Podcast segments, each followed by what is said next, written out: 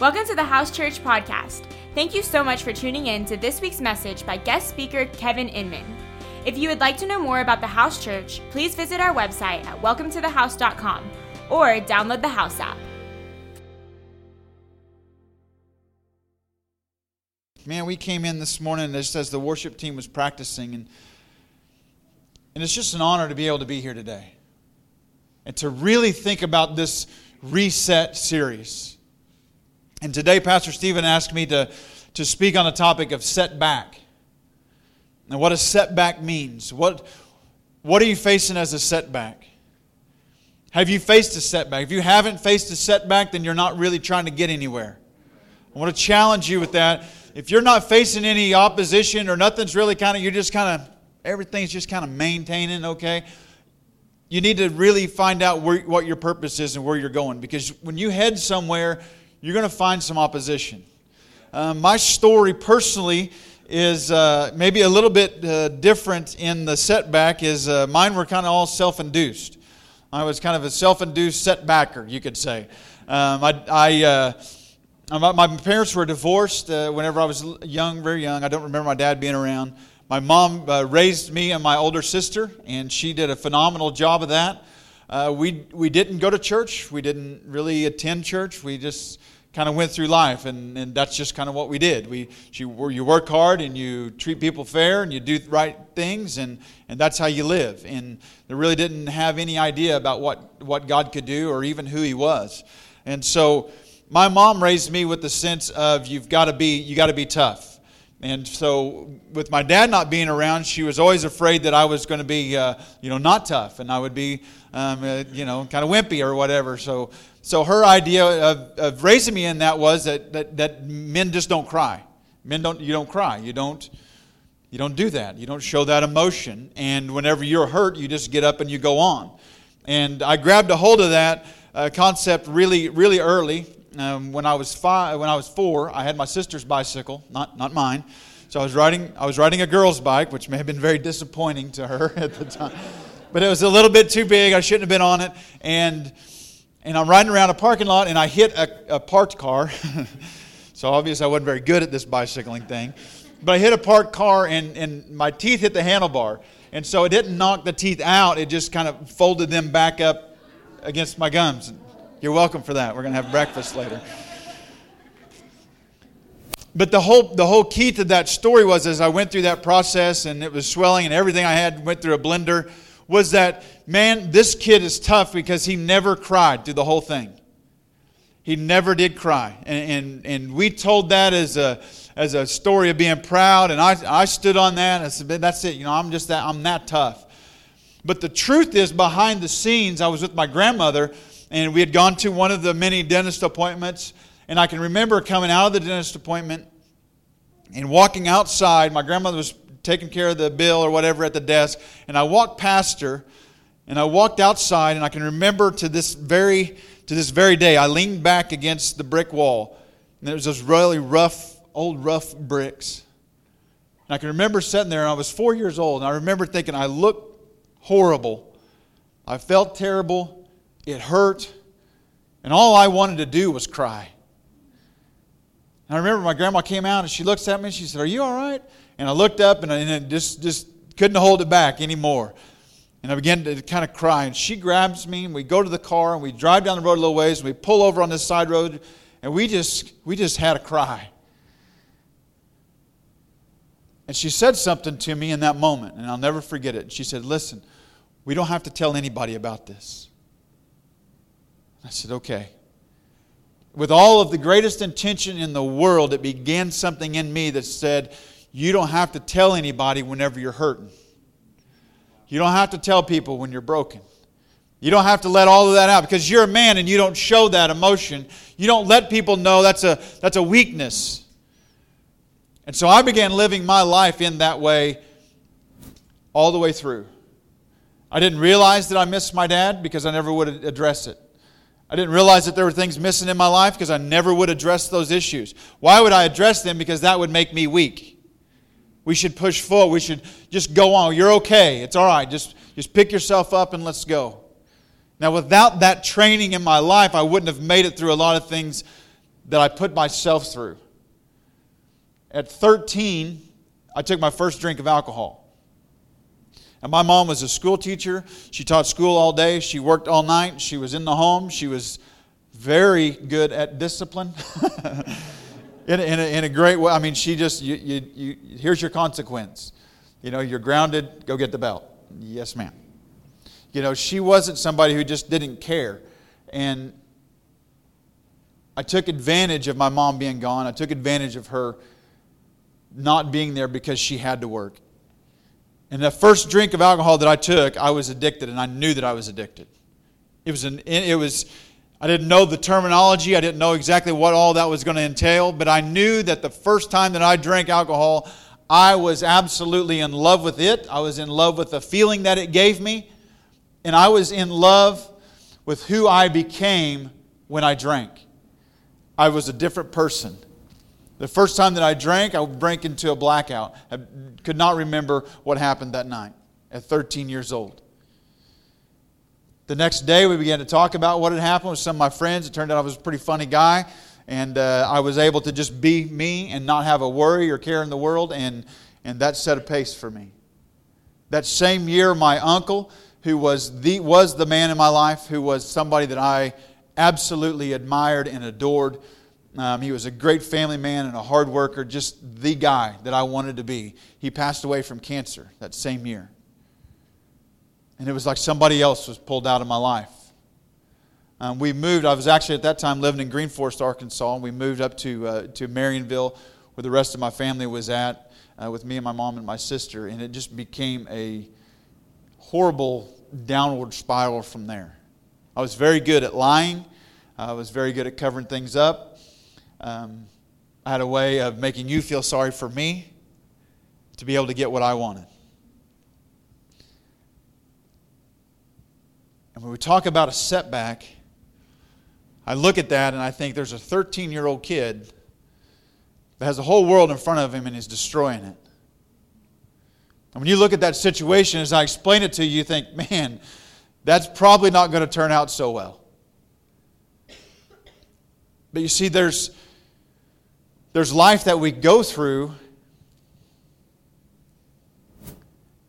and we have choices to make all the way through it. And I have choices to make from 13 to 44 today, choices to make that are going to help determine where I go in my future. So I followed that path for a long, long, long time. Lots of trouble in school, lots of things. I, uh, at 17, I graduated. I was really young for my class. Graduated at 17, moved to Aspen, Colorado, and I said, This is going to change my life. All the trouble that I've caused back there is going to be gone. I'm going to go out there. I'm going to be a millionaire. Probably, I'll probably be a movie star. I don't know what's going to happen. It's just going to be awesome. And so when I got out there and I figured out after about two months that, that I was there, all of those problems came with me. No matter where you go, there you are. I found out that everything that I was doing back in Missouri, it followed me all the way out to Colorado and had the same problems. I thought, man, this place really stinks. They don't like me because I'm from Missouri. I've been in all of this trouble. I'm going to go back home where I don't have all of these problems and everything's going to be better. Does anybody have any idea what happened when I got home? You'll take a wild guess at what happened when I got home. It was the exact same thing. I spent a couple years in the Army. Uh, it was extremely good for me. Uh, I don't know that I was very good for the Army.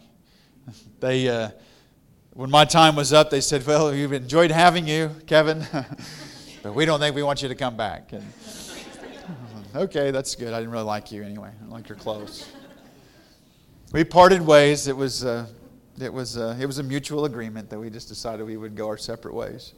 I got out of the Army, and um, I knew what I needed whenever I got out was to be married because that would change everything. So um, I asked this young lady that I'd been dating to marry me, and uh, that was probably the largest mistake she had ever made in her life. It lasted about three years. I was a horrible husband. I lied, I cheated, I stole, I was an alcoholic, and it was miserable. For some reason, she stayed for three years. We divorced, and of course, it was her fault, and I couldn't believe that she would treat me in such a manner. And so I knew that at that point in my life, I really needed to be single. And if I was single, then I would have everything that I wanted and everything that was in my heart. And you can imagine what happened in that. A few months later, I met another girl. And I said, She's the one. And I figured out exactly how to lie to her enough to make her believe that I was somebody that I really wasn't and that she ended up marrying me.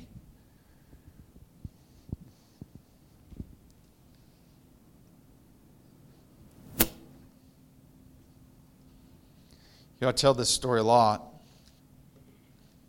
It never fails. It's very emotional for me because it's my life. And God has opened up my heart in a way today to see who I was then. And it's not a setback to keep me in that place. He brought me out of it. But it's a time that I can go back and I can look back and I can see how great that He is and how, how sovereign that He is and how merciful that He is, how forgiving that He is and how loving that He is, and how that He can take what I had become on my own choices. Nobody forced me into this. I didn't have a horrible life at home. My, my mother loved me. My sister loved my family loved me. They were good to me. But I had made these choices on my own, and the person that I had become was nothing like the person I wanted to be. And I knew as we were going through this process that I was not going to be able to change. But I thought if I had her with me, that I could be better than what I was. She could help me. She's got things pretty squared away. She had a, she had a past, and, and she had been married before, and she had three kids, and, and I was good with that, and everything was fine. And I asked her to marry me, and I just became worse. I was deeply in love with her and our family, but no way to express that because men don't show those kind of feelings. Men are just tough, and we go to work and we do what we're supposed to do. And if somebody disagrees with us, we slap them in the face, and, and we think that's what we do. And the whole time, there's a God above looking at me saying, That's not what I've asked you to do. And there's this pressure that I don't even know that there's pressure. Why there's pressure? There's, there's this want to be this better person and to be a loving person. I knew in my heart when somebody said something to me that touched my heart, I wanted to cry. I know that the person that God created me to be was in there. I didn't know how to get it out. I didn't know how to express it. I walked in this door this morning, the worship team's practicing. I want to cry. Why? Because there's all of these beautiful young people up here early on a Sunday morning worshiping the Lord. And that's what this thing is all about. Amen.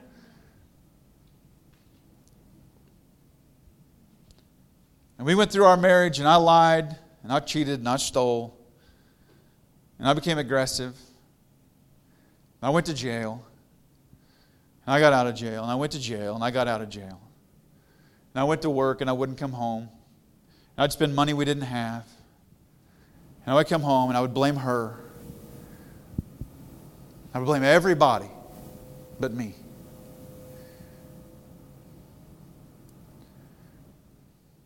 A year after we got married, we found out we were pregnant. So, eight months after that,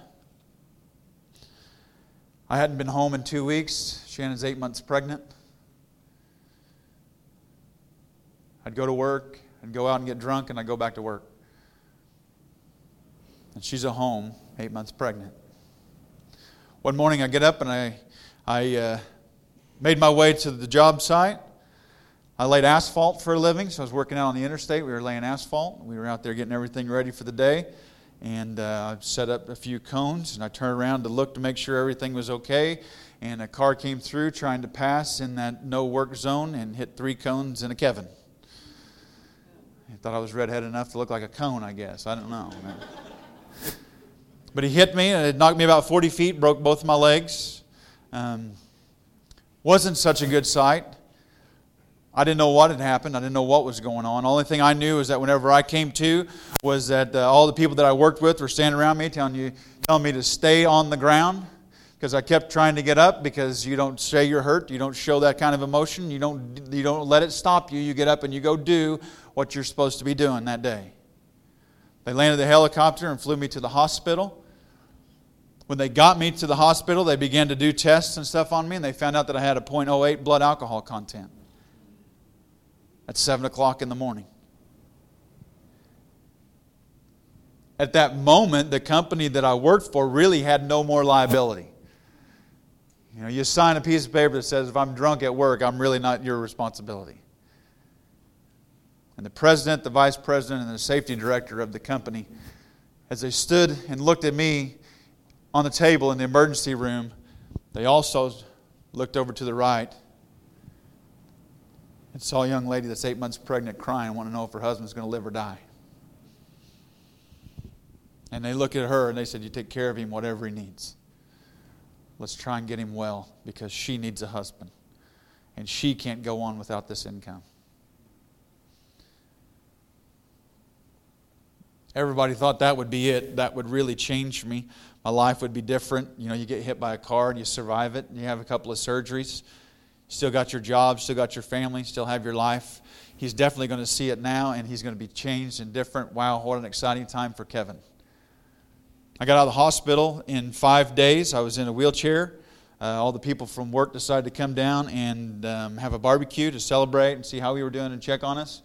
My wife sat inside and talked to the safety director, who was a Christian, who wanted to speak life into our relationship. I sat out back with my friends and got drunk in a wheelchair. Midnight that night, I'm in the front yard in my lawn chair or in my wheelchair watching my wife and the kids leave, and she says, You're never going to get it. That cycle continued and continued and continued. And it never did do anything but get worse. I could hold off for a little while, but it would just continue to get worse.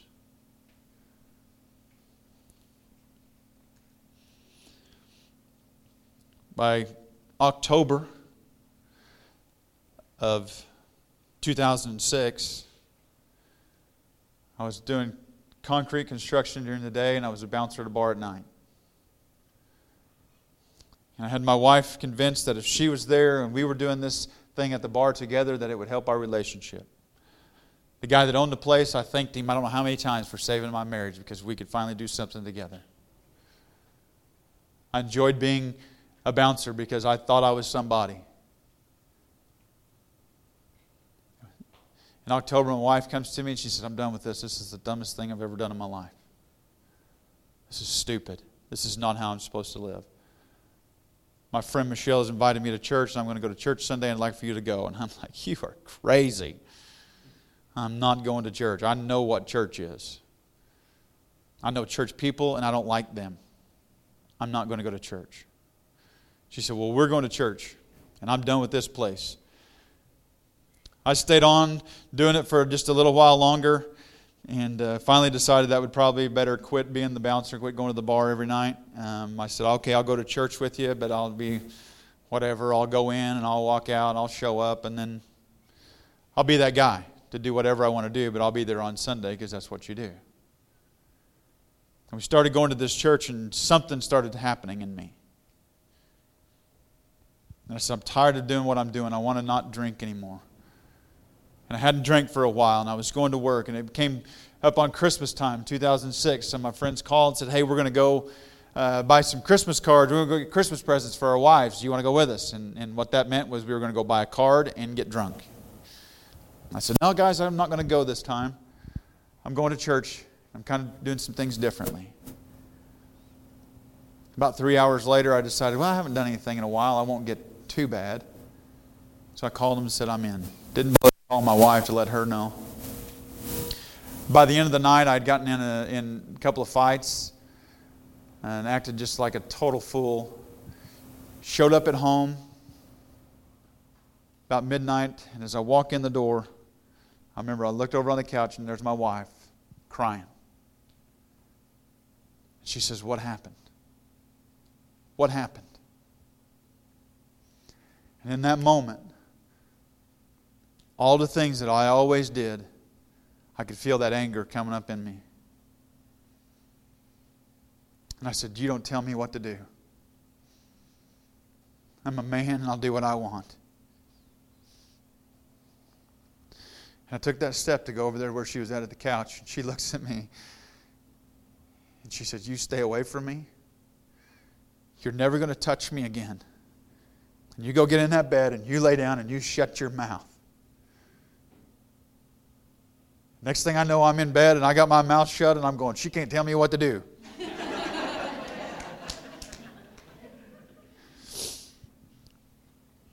you see, there were some differences here. I was going to church and she found a relationship. So the moment that I walked into the door and the things that came up inside of me are not from God. And what was in me was not anywhere near as strong as what was in her. So when she says, You shut your mouth, you go lay down in that bed, I had no choice but to do what the Spirit of the Lord inside of her had commanded me to do because I was not of God.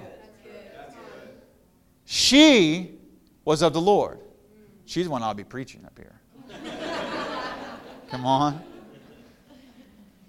I woke up the next morning, I haven't a clue anything about this spiritual activity that had just occurred in my life. I just thought, well, I had a weak moment. I go to work and I call all the people that I got into the arguments with and I call them and apologize. Last person I called was my wife. Hey, sorry about that, won't happen again. She said, Look, here's the deal, man. I love you. I want you to be my husband. I want you to be the father of these kids. But if you have one drink, don't come home. Okay, I'll be there. A couple hours later, I get another phone call. Hey, man, we're going to pour some concrete tonight. Could you come help us out? I knew what that meant too. I said, Heck yeah. My wife said if I have one, I got a free night out. The brain's not thinking quite right. And that's what I did. I called her and said, Hey, I'm going to go help these guys do some concrete. I'll, I'll be home later. She said, I, Do whatever you need to do. If you have one drink, don't show up here. So I went and immediately began to drink. Went home, went, went somewhere else, passed out that night. Woke up the next morning and began to drink again. Passed out that night, woke up the next morning, it's Christmas Eve. I called my wife. I said, Hey, sorry about that. It was kind of a bad deal. You know, it ain't going to happen again. Um, I'd bought the kids a four wheeler and it was over at a friend's house getting kind of tuned up. I said, I'll go get that four wheeler. And I'll come home. We'll do Christmas. She said, It's too late. We've already done Christmas. We don't need a four wheeler and we don't need you. We don't know if you're alive or if you're dead. You think you can just come home? It ain't happening. But she said, I'm going to tell you one thing right now. I love you. And I want you to be my husband. And I want you to be a father to these kids. But if you have one drink, don't come home. I cussed her out. Told her how horrible she was. Couldn't believe she would do something like that to me. I started drinking again. Woke up the next morning, Christmas morning, and I was a mess. There was a war going on inside of me that I had no idea that I could what was happening. I knew Christmas morning, 2006, I wanted to kill myself. I wasn't going to make it through another day. I've been drinking for 30 years. I know how to get drunk. For 20 years, I know how to get drunk. And I know how to do something really stupid, and that's what I'm going to do today. I'm into my life because I'm not putting my kids through this. I'm not putting my wife through this. I'm not putting myself through this. I'm done. I began to drink. Eight o'clock in the morning, I began to drink as hard and as fast as I could. And something in that day was different because I couldn't get to the place. And I was on purpose. I drank more alcohol than I'd ever drank in my life in one day. Doing everything I could to get to the place to be able to end my life, and I couldn't do it. See, what I didn't know is there was a spiritual war that was being won on my behalf. There was prayer that was going out from my wife and from the pastor at our church that was saying, He is not going to fall to the enemy. He is going to live and he shall not die. They were proclaiming life into me, and I had no control over it. You see, there was a war in the spirit realm that was happening that I had no idea about. All I knew is I was an absolute miserable wreck of a human being. And about 2 o'clock that morning, I finally just hit the floor face down. That was it. And I woke up the next morning, and there was something in me that said, You can't do it alone. You can't quit. And I had some kind of hope in me that something could help me. I didn't know what it was. And I called my wife the day after Christmas, after all of this, all of this.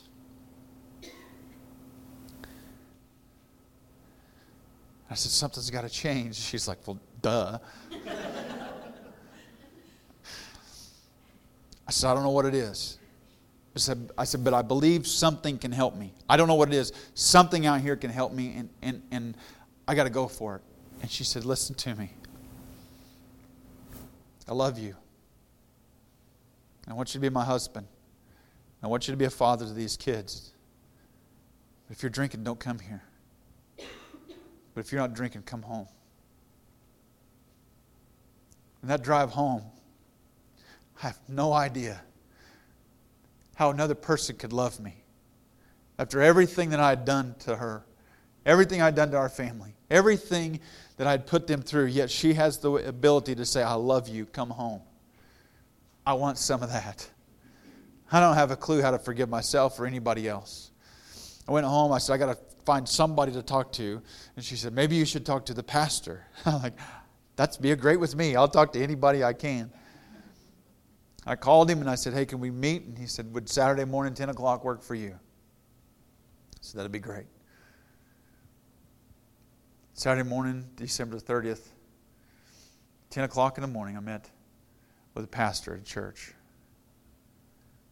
And on my way over there, my wife had bought me a Bible. I opened up my Bible, and there's this little note in there that says, God bless you. I love you. I have no idea how she could ever love me. Went in and sat down and I talked to the pastor and I said, I'm not trying to freak you out or anything.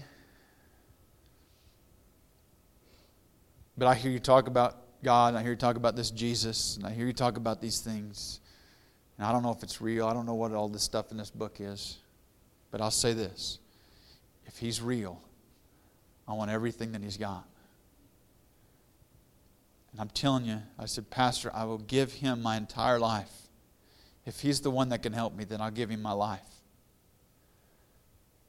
I said, but if this is some kind of a fake thing, if it's just TV or if it's just show or if you're just here to get somebody's money and this doesn't work, I'm walking out that door and I'm going to blow my head off. And you, sir, are responsible for my family. Strangest reaction I've ever got in my life. He went, okay. I was like, they're good people. He said, That doesn't bother me at all. He said, That's up to you, Kevin. Because I know who God is and I know what He can do. And if you think that I have to carry His pressure, then you're wrong. But Kevin, if you'll give your life to Him, He can restore you, make you whole, make you complete, give you a happy family. He can do everything that He's placed in your heart, He can do it. But it's your choice to follow Him or to not follow Him. I said, I'm. And so we said a prayer. And I understood for the first time, for the first time, what love was. I said, Father, forgive me of my sin. I accept you as my Lord and my Savior. And at that very moment, He took the desire to drink away from me. He set me free that day. I walked out of that church that morning a brand new creation in Christ Jesus. And I had no idea that I, that, that was in the scripture. When I went to church and they began saying things like Obadiah, I thought they were making up names. I I don't know what you're doing. That's really neat, but that's a weird name. Spiritual warfare, all of these things that they would say, I, I have no idea. This is so cool. Like, this is awesome. Only thing I knew, I was free. I knew on the inside of me something was brand new that I had never known before. And every time somebody said something to me, I cried. They would say, Hello. I love you. I had 34 years of crying to get out of me. At 34 years old, I walked into a church on a Saturday morning. I found Jesus. And today, 10 years later, I get to stand at the house and tell you how good God is. And talk about being reset in your life. There's nothing that you're going through. It doesn't matter. Since I've been saved in 10 years, I've been, had seen setback and setback and setback. And I said, God, every setback that I see, it's a setup. Are you with me? You took my mess and you made a message. You got the test and made a testimony. God, I believe you. you I am not set back for no reason. I didn't go through all that for nothing. I went through it to proclaim your goodness. I went through it so I could stand wherever you would call me to go and proclaim your goodness of love and mercy and power and authority that overcomes everything. With God, nothing is impossible. I don't know what your setback is. I hope you listen to that and say, Man, I've never been that jacked up. But you may listen to my story and say, Man, that's nothing. I've had people walk up to me and say, That's a really cool story, bro, but that's nothing compared to what I faced. Listen, it doesn't matter the size of it. What matters is in your heart. Kevin, it's up to you what you allow God to do in your life. It's up to you what you allow God to do in your life. The setback is the setup for what He wants to take you to. Where you're going is in Him, and it's not got anything to do with you. You don't have the ability to go where God takes you to, but He does. He puts things in you that you never dreamed possible. I can promise you the day I walked out of there, I never dreamed I would be standing here today. Did I ever think that I would be able to have my family sitting on the front row of a church together, happy? Normal arguments. Are you with me? Normal irritation. You see, because normal things, like you didn't take the trash out again, I would leave for three days. I'd walk out the door and not come back. Today, I can just say something real smart aleck back because I didn't want to. and that won't get you very far in life, saved or not.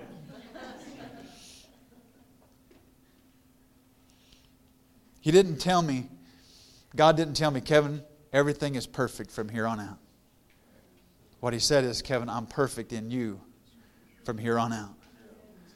I have the ability to take you where you've never been. You could be in here today. Looking at your setback, thinking you get, can't get past it. But you can. Nothing in here, nothing in you, in this room today, can keep you from God's love. No matter where you're at or what you've done, He loves you.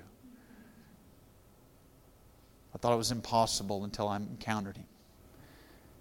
I didn't have an emotional moment. I had an encounter with Jesus, and my heart was changed. My life was saved. My soul and my spirit were set in heaven, written in the Lamb's book of life. And I've done a lot of learning since that point, and a lot of failing, and, and a lot of praying, and a lot of, oh my God, I am so sorry I said that. I shouldn't have done that. And 10 years of being saved, five years of pastoring a church. And we are going through some stuff in this season. Our life is going through some things in this, this season. Some friendships and relationships are tough. And we've been praying and saying, God, we're following you. Our hearts are yours, our lives are yours. And we know that the scripture says, Father, that you work out all things for the good of those who love you. And I get a message this morning about a restored relationship and friendship that I didn't know if it was possible. I'm doubting. I'm saying, God, I don't know if you how you're going to work this out. I don't know if you can work this out. And He worked it out. And the key is your relationship with Him has to be strong and has to be secure. And I just want to ask you this morning is that secure with you? Do you have that presence in your heart and in your life? Are you saved? They used to ask that when I would go to church, say, Are you saved? I was like, I don't know. Am I dying? I didn't even know. Yeah, I was dying. I was going through life on my own, and my eternity was going to be without Christ in that presence. I knew I liked church, and it felt good whenever I was there. I just didn't understand that was because the Spirit of the Lord was there. You know, Saul had so much trouble he couldn't sleep, and he would call David in to play music. Why? Because David's music would usher in the presence of the Lord and give Saul peace. He didn't know why. He to pay attention to it. He just knew that when that dude played, he felt peaceful. You see, we look for that place of peace in our life. And without knowing Christ, you can't find it. The drugs didn't do it, the alcohol didn't do it, the lying didn't do it, the sex didn't do it, the cheating didn't do it, fighting didn't do it, the denying, the running. None of that gave me peace. But in the moment that I said yes to Jesus, everything changed. I still had court dates. I still had a marriage that had to be restored. I still had a job that was a little bit iffy. I still had a lot of problems that I had to go through, but I had peace because of Him. So I'm asking you this morning if you're in here. Do you know Him? Is He your Savior? Is He your everything? Can you 100% sure say, I am saved and He's in my heart and I'm going to live for Him? Because if there's any doubt, listen, there's no shame in it. I've been coming to church a long time. I went to church for months. Everybody knew who I was. The day I walked in, one of my good friends nudged his wife and said, Do you want to see the example of somebody that'll never change? It's him right there. Nah. right? It didn't matter that I knew people were talking about me. I gave them plenty to talk about. I knew there were problems. I grew up in, a, in this town of Marionville. I was arrested at a high school basketball game. There's 2,000 people. Everybody knows everybody. Oh, Kevin's saved now? We'll see. Maybe drunk in a week. No, Christ in me made me a new creation.